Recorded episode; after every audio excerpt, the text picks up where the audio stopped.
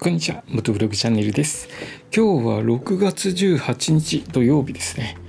今日の放送はですね、スタンド FM、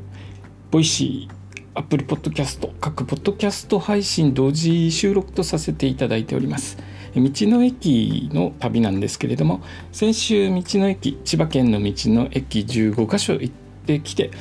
その話を一つずつ各駅ごとずつにレポートしてるんですけれども今日はですね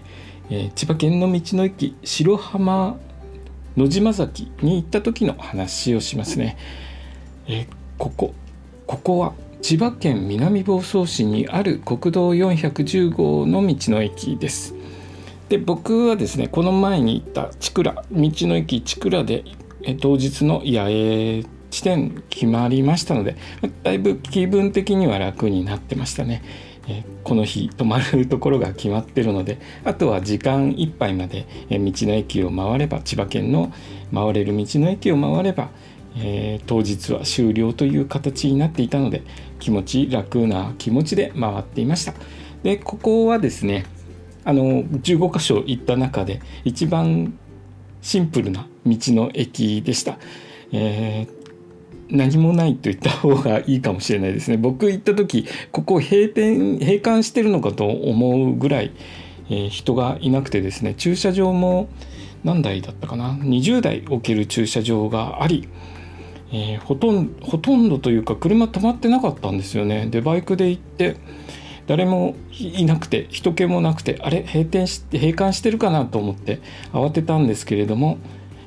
なんとか情報案内センターはやっていました。他の施設は平日だったからかもしれないんですけれどもちょっと営業してない感じでしたね。平日行かれる方はですねその点ちょっと気をつけていただいた方がいいかもしれないですね。ここは多分ですねあの農産物を、え直売する方を重点あの重視してて朝のうちそういう農産物とかお花も売ってるのかな？お花切り花とかも売れてしまったらもうお店の方を閉めてしまうのかもしれないですねちょっと僕はここ初めて行ったので状況が分からなかったんですけれども3時過ぎぐらいに行ったらもう完全に、え営業終了みたいな形になっていて人気が全くなかったです。で、まあ、スタンプだけはしっかり押せて安心したんですけれども僕の後にですね他のお客さんが車で来たんですけれどそのお客さんたちも、えー、今日閉館してるのかなっていうことでびっくちょっと慌ててましたね。とにかくここはちょっとあの一般の道の駅という感じで行かれるとびっくりされると思います。でこのそばにはですねあの灯台があるんですよね。下調べした時にはえここの灯台に行こうかなと思ってたんですけれども野島崎灯台というのがあるんですけれどもえここの灯台のすぐそばの道の駅だと思ってたんですけれども、まあ、地図で見る上では本当にそばなんですが実際に行ってみると歩いて行けるほどの距離ではないです。車か何か移動するものがないと、え結構離れてますね。歩いていくと大変かもしれないです。なので僕は行くまではここすぐ東大のそばにあって東大の方に行って撮影もできると思って行ったら